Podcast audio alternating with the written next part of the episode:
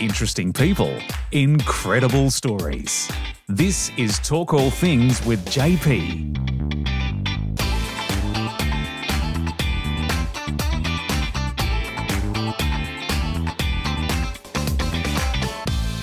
And welcome to Talk All Things with JP. I'm your host, JP. Thanks to Oasis AU, your food paradise. And today's guest I'm very excited to have on the show, Dr. Dianne McGrath, has lived her life challenging what others thought impossible, whether that was to live a year with no single use plastics, prepare for a one way mission to Mars, or choosing to sail around our planet to help protect our oceans. And welcome to Talk All Things, Dianne. Thanks, JP. Fantastic to be on the show with you. I'm so excited. No worries, and uh, I'm also excited to have a chat with you today. Um, Whereabouts are you hanging out from? Where uh, are you based? Uh, the so the studio is based in Cranbourne, so I'm uh, I'm, I'm in the studio right now and uh, recording uh, from yeah from here. I'm I'm in the I'm up in the Sunshine Coast in Queensland at the moment. I'm in a, a little room that's a bit like a cupboard. nice. So before we get into the episode, let's do some getting to know you questions. Okay. So for me, music puts me in a really good mood. I'm just wondering, what could we find on your Spotify playlist? I've got to admit, it's more full of podcasts than it is of music. Okay. I listen to so many podcasts, including Talking All Things with JP, of course. but I do listen to some music too. I love I love classical music to wind down if I've been um, like super busy for the day. Uh, what, what, what about yourself? What's some of your faves? What do you go to first? Um, yes, I, I I like a lot of different music, but my favorite um yeah, is to go to is um R and B and rap. Um, but I come from a background of Lebanese in the Middle East, so I like listening um to a little bit of music of that as well. That's super cool. Yeah. I love that. It's so diverse. Yeah, it is. But I also love my podcasting as well. I'm just, uh, I'm just wondering when you're listening to your podcasting, what, what are, what are your go tos? I like to listen to a lot of podcasts that are around health. Mm. Um, so I like to like. I'm always interested to think, oh, what can I, what can I learn about myself? How can I become even healthier, even fitter? Um, so I listen to um, a lot of biohacking podcasts as well. I don't know if you know what biohacking is. No. Uh, it's it's essentially it's like how to turn yourself into JP 2.0. It's, okay. Uh, it's um it's advancing yourself using cool technology or different sorts of innovations or different ways of thinking about food and exercise to mm. take mm. you to different levels. So, for example, I've learned through biohacking, biohacking that I could increase my how strong my bones were, my bone mass. Uh, and so I did lots of really different sorts of exercises and exposed myself to red light and extreme cold, like cryo chambers, all this sort of really unusual stuff to help increase my bone mass. Uh, just because I learned about it through all of these podcasts. Mm, that's really good. And uh, when you're not working during the week, what do you like to do to relax? I try and really chill out. Uh, mind you, I'm very obsessed with a board game at the moment. I love board games and card games, and I'm playing. I don't know if you know this one, The Search for Planet X. Have you heard this? No, I haven't. Oh, it's. I'm just obsessed with it, JP. It's like um, I don't know if you know the the board game Cluedo, where you have to guess Colonel Mustard mm, mm. in the lounge room with the dagger or something like that. Yep. It's the same sort of thing, but in the solar system. You have to try and work out where Planet X is in a solar system. So it's in sector two, next to a dwarf planet near a gas cloud. It's so it's kind of like um, space nerd version of Cluedo. mm, mm, that's really good. And uh, we're recording the uh, episode in the studio, and we uh, have a talk of things time machine. Now, if you could jump in it and uh, you could only choose one, go into the future or past, what would you choose and why? I'd go to the future for sure if I can get into a talk all things time machine with you, um, I'd be keen to head out as far as say like 2050 to see if humankind has made it to Mars yet. I want to see what that like what that might look like, and and by that stage, we'll have settlements on the moon as well. We'll have lunar settlements by then too. So I'd be really interested to see 2050 what our space life is like and how more accessible it is for people like you and me to try and get to the moon and beyond. So that's all the getting to know you question. Let's talk Mars One and how you were going to go to the red planet. Oh, Mars One and the red planet. Gosh, that's been quite a chapter in my life, JP. When I first heard about Mars One, that was 10 years ago, nearly 10 years ago in 2013. I heard, I was, I was sitting at home. I was on mm. my iPad and I saw this alert come into my inbox and it was, it was real clickbait. It was something that said astronauts wanted for one way mission to Mars. And so, you know, what do you think? You're going to click on that? Absolutely. Would you have clicked on that? Maybe, maybe, maybe. Oh, I, I would have like I would have I would have saw what it uh, what it said on there, uh, uh like on yeah. it, and then I maybe would have clicked on it. Yeah, exactly. Well, that's what like I was like, who are these guys? I'd never heard of Mars One before, and I knew nothing about their one way Mars mission at all. So I clicked on it mm. um, to see what it was about, and it was an article talking about the company and what they were wanting to do. So what the idea was was that Mars One, who are this uh, were they're closed down now, but they they were a, a large international organisation that was their focus was trying to set up humankind's first permanent settlement on Mars. And so I thought, wow, that would be just amazing to be a part of something like that. But I didn't know where their money was coming from, like who's funding them, what their plan was, what technology they were going to use. I knew nothing about it. So I spent a couple of months researching them and also, like, I'd never been to space. I always wanted to go. So I spent time researching what would happen to me. Like, if I have to spend the rest of my life in space, what would happen to my body? Mm. Um, would it change? And do I need to go? Do I need to change something in my health? Which is why I'm so obsessed by all these different health sort of podcasts now, JP. Um, I started to really explore this. And, and when I thought, oh gosh, going one way to Mars, this is possible. They had a good funding model at the time. They had good technical background. They had people who were advising them from different space agencies like NASA and uh, who worked at NASA and the Japanese space agency JAXA and Roscosmos mm. and, and all of this. And I thought, you know, this is this could actually this could go ahead. This is fantastic. Why wouldn't you do something so incredible? because I thought, and one of the main reasons I, I signed up JP is because I thought if we are going to have to live on Mars permanently, that means we can't just rely on popping to and fro from Earth because it takes it takes seven months to go one way from Earth to Mars. Wow. So yeah, and it's a long time. So imagine if, well, imagine if you run out of, you're growing your own food on Mars and you run out of fertilizer. Mm. I mean, there's no there's no Bunnings over the next crater, so I've gonna you got to deal with everything you got there. So wow, you have to live fully sustainably. Um, you've got to grow all your own food, have all your own energy, recycle everything, reuse everything. I thought, wow, that's amazing. We'd have to set up a fully sustainable society on Mars to be able to survive. And so I realized then for us to do that, we would have to design and test and prove all of that technology here on Earth first before sending anything to Mars.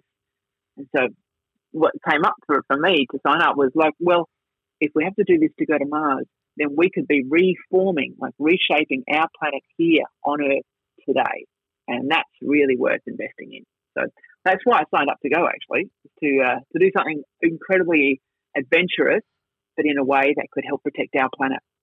Nice. And uh, um, uh, and then uh, me, me and uh, my producer Daz, we both done our research and we uh, saw that uh, this trip that you signed up for, um, it got cancelled. Um, it didn't happen. So I, I'm wondering with uh, all the research that you did on planet Mars and all the training and you know all the thinking you did that um, how how disappointing um that you didn't get to go and uh, how how did it make you feel?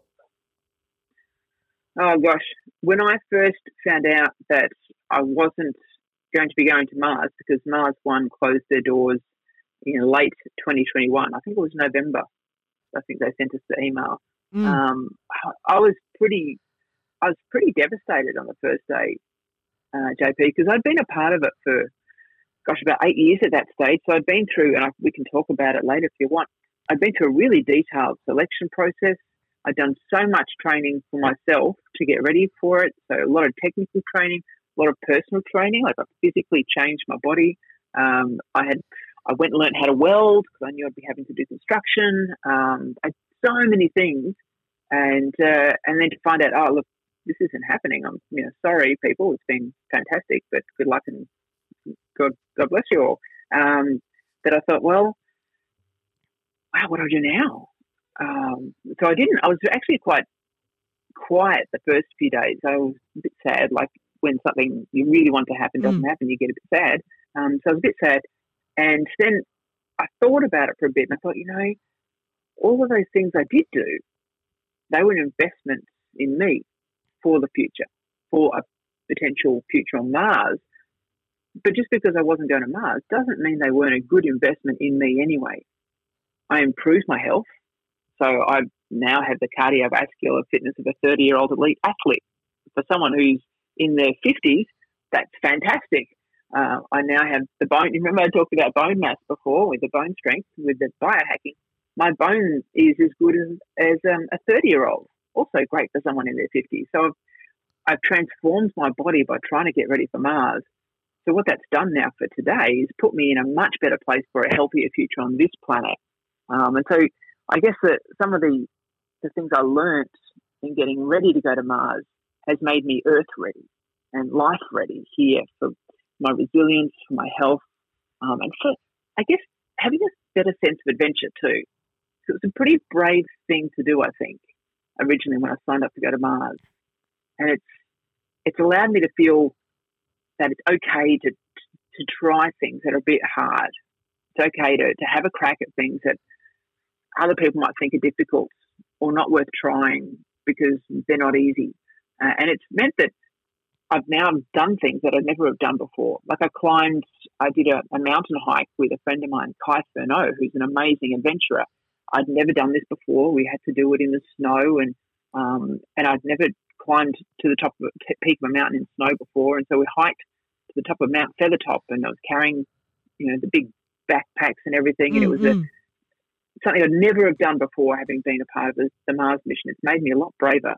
Um, so so while it absolutely was a, a disappointing moment, I think it opened up a heap of things for me, JP. So now, as you know, um, you, you know that I'm going to be joining this incredible adventure later this year where I'm I'm going to be circumnavigating our planet. If I can't go to the red planet, I'm going to go around this one, right? Um, I'm going to be circumnavigating our planet as part of a race. So I'm going to be in a crew in a yacht race. It's called the Clipper Round the World Yacht Race and I'm going to be exploring our planet, our oceans to protect our planet. Uh, but an adventure that I'd never have signed up to in the past. And that's the sort of stuff I'm doing now. Mm. And uh, how did the uh, yacht racing uh, come about? Well, I have sailed a bit before in the past, JP, so it's not totally new to me, thank goodness. Although, in saying that, I was doing my research on the Clipper race that I'm going to be doing, and about 40% of people who do this round the world race have never sailed before. I can't imagine how brave that is of them to go, well, I'm going to do this thing, I'm going to sail around the world, uh, and I've never been in a yacht. So uh, that would be incredible. Like, good on them. And but Clipper do take you through a heap of really de- detailed training, and it's all about safety, safety, safety, safety. But in the times that I've sailed over the years, um, it's been mostly, you know, in our bays in Melbourne, uh, so um, out in Port Phillip Bay, which is a beautiful place to sail. Uh, and in, when I've been living in Canberra, I was in the lake there, Lake, lake Burley Griffin. But I've done some ocean sailing as well in the Southern Ocean. Um, in fact, I was lucky enough to be in um, a crew on the Endeavour. You know, our um, the replica that we have of the Endeavour ship that was used to first um, bring white settlers here to Australia. Mm. Um, they did a circumnavigation of Australia back in 2012, I think it was now. Uh, and I did a section of it from Perth, from Albany in Western Australia, right through to Port Lincoln in South Australia. And we, we dropped all the way down to the Southern Ocean to the Roaring Forties uh, and zipped across. Um, and we were below sort of level of Tasmania, so really low down, and it was freezing cold. I was sleeping in the hammock and everything I brought on the ship with me. I was freezing, and this was in the middle of summer. And then we came up um, straight upwards, pretty much uh, up to Port Lincoln. It was two weeks out in the Southern Ocean, and the seas, they were 15 meter waves uh, in that Southern Ocean. They were huge gale storms, the sort of thing you see in those disaster movies. Um, it was phenomenal. And so I thought when I when come back to today, when I hear about the Clipper race and you know it's going to be very dangerous in that as well, I thought, well, I've been through dangerous seas. I know what that looks like. I reckon I can do this. I've never sailed around the whole world before, uh, so that's going to be a bit of a challenge. But I think this is going to be pretty exciting. 11 months at sea. We're in, there's 11 yachts in the race, and there's about 20 people on each of the yachts. We're going to hit every single continent on our planet except Antarctica. So just amazing. I'll see, I'll see the entire world next year. Oh, this year we leave. Uh, when do we, we leave the UK in the end of August, start of uh, September this year, and we'll be coming back in, in July next year. So that's my year planned out for the uh, for the foreseeable future. Pretty exciting stuff in the sailing world.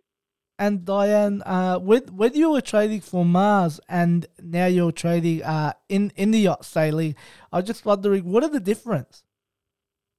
Yeah, actually, that's a, an interesting question because there'll be some things that are similar in the training in getting ready for Mars and getting ready for this giant yacht race.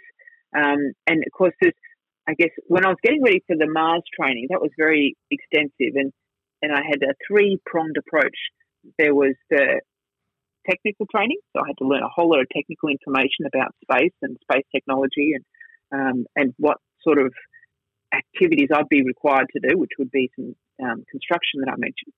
Um, there was the team training, like how do you perform better in teams, and then there was the personal training, and that was the physical stuff, uh, how to be healthy and fit and be able to uh, be active on Mars, as well as the mental health and resilience side of things, because it would be so isolating when you're there on Mars. Imagine, imagine, JP, what, what Mars One we're going to do was to send crews of four astronauts every two years from 2031 onwards. So imagine when, you know, in 2032, when the first crew would have got there, there were four people.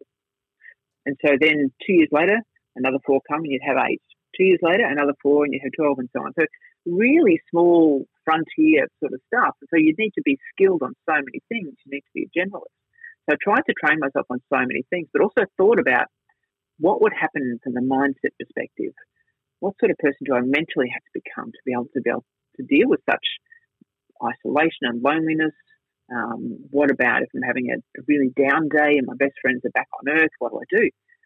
And that's not too dissimilar, actually, to what I might experience on the Clipper yachts, because each leg of the race from one continent to another can sometimes take a month or maybe more. So imagine I'm out at sea for a month and I'm not going to be able to get on the phone and chat to someone. We don't really have that sort of technology on the boat. I can send really simple text emails, and that's it. But I'm working 24 7. The, the rotation of shifts, six hours on, six hours off, four on, four off, four on, etc. So I'm working the whole time. So if I'm having a bad day, I haven't got my friends and family there to help me. I'll have to be mentally resilient there. And there's one place as well in the northern uh, hemisphere when it's the leg in between China and the USA that they do. There's a point in the ocean where all of a sudden the closest people to you are actually in space. There's no one. There's no one close enough. There's no land close enough to you in the middle of the ocean it's actually people who are in the International Space Station who are going to be closer physically to you at that point in time. And when I was thinking about that, I thought, wow, that's really isolating, but also how amazing as well. Our planet is so big to think about that, to think that you could be so separate and distant from everyone at the same time, but we're all still connected here on the one planet. So, yeah, my training has been around looking at that mental resilience. I'm, I'm working with counselors on that sort of stuff. Um, my physical training a little bit different. Uh, where is for Mars, I was focusing a lot on total body strength and working on my bone mass and muscle mass strength all over, especially my lower body, for the boat, I need a lot of upper body strength. So I'm pulling really heavy ropes and sails. Um, I'm trying to drag really heavy things. Um, so I need a lot of upper body strength and balance, core strength. And the importance of the core strength on the boat, the boat is often at 45 degrees when you're racing. You're, the boat, I don't know if you've ever seen much yacht racing on TV or in the movies. The, the yachts are often at, um, the decks are on a bit of an angle. And ideally, you want to be somewhere around 45 degrees and to be mm, flying at mm. your fastest. And so it's really hard to stand up. so you need to, um, you're engaged in your core, your abs all the time. So I'm having to do a lot of core and balance work and a lot of upper body, body physical strength. So some of the mm. differences mm. between getting ready for Mars and getting ready for Clipper. Mm. And reducing food waste, why is this important to you? Uh, reducing food waste is important to me, and, and I think a lot of people are starting to realise how important that is, and whether that's those of us at home or in our companies in Australia, where we're going through tough economic times at the moment. But we do have a big problem with food waste in Australia. In Australia, we grow enough food to feed everybody on this on our country, in our country, three times over. So we could feed us all three times over for the year, no problems with the amount of food we grow. But we throw away the equivalent of one in four or one in five shopping bags of food a week. That's insane. Uh, and there are millions of Australians who go hungry just because they can't afford food. So when what people do, don't realise that even though, of course, you know, you're throwing away money when you're throwing away food, what we're also doing is having an environmental impact because when food waste goes to landfill, it gets covered over. You know, when it goes to the tip, it gets covered over, and then it becomes, it breaks down and creates methane gas, which is the strongest of those greenhouse gases. So if we can reduce our food waste, we're going to improve our environment, so we'll have less greenhouse gases. We're going to improve our, our, our bottom line, our pockets. We'll be not throwing away as much money. And if companies do it well, when they end up with surpluses because things are out of date or short dated or whatever it might be, um, people who are hungry might get more food donated.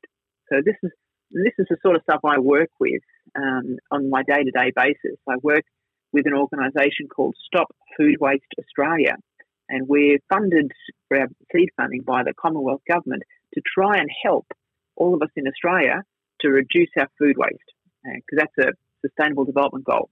Um, so it's SDG 12.3, which says, hand on heart, we are going to halve our food waste by 2030.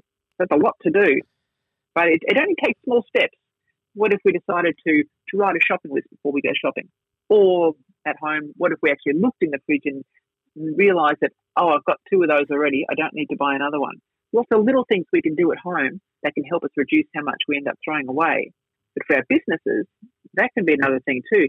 If they also just take a bit of a snapshot before they do things, take an audit uh, of how much food they're using and how much food they're throwing away, they can really take a, a good look at where their problems are and reduce how much they're throwing away there and, and have a huge impact on our environment and our planet. And this question I will always ask the guests: If you could jump on a yacht right now and go and go anywhere around the world, where would you go and sail to? I, I actually I would love it if I could sail straight to the start of the Clipper race uh, instead of flying there. That would be so interesting. I hadn't when when I knew that you asked this sort of question. Usually, you say you get a plane. So when you said to sail, I thought, oh, that's so, so cool. Imagine if I could start the Clipper race from being on a boat already mm. um, instead of just getting on a plane um, to do it almost in reverse. Yeah, so that's what I think I would do, um, just to sort of see what some of those ports might look like um, without having to be part of the race to start with, to go backwards through the race and, and get to know those ports in advance so that when mm. I do get to the different ports during the race, uh, I already know where what I'm going to do from a tourist perspective. I know where I'm going to go stay, uh, and then I can go back to somewhere. I don't know for yourself, JP. When you go on holidays, sometimes do you go somewhere and go, "Oh, I, I want to come back there. Mm. I want to come back and see more. Of, I want to come back and see more of that." So yeah, that's what I would do. Nice. And uh, where uh, for all my listeners, where could they keep following your progress? Where could they follow you, follow you on socials? Uh, my socials. Well, I have a website, JP, which is www.diannemcgrath, D I A N N E M C G R A T H dot com dot au. Uh, and I've also got LinkedIn profile, which is um, Dianne McGrath. Uh, Instagram, Dr. underscore DA McGrath. And uh, on Facebook is Dr. Dianne McGrath. Well, Dianne, thank you very much for coming onto the podcast show and uh, having a chat with me. Really appreciate it. Hopefully, we can chat again very soon. I'd love to, JP. That'd be great fun, especially when I'm in part of the race. It'd be really cool to connect sometime. yes, hopefully that would be really cool. And a great chat from Dianne. Thanks for listening to Talk All Things with JP. I'm your host, JP. See you next week. This has been another episode of the Talk All Things with JP podcast. For more, check us out on Spotify and chuck us a like on Facebook and Instagram.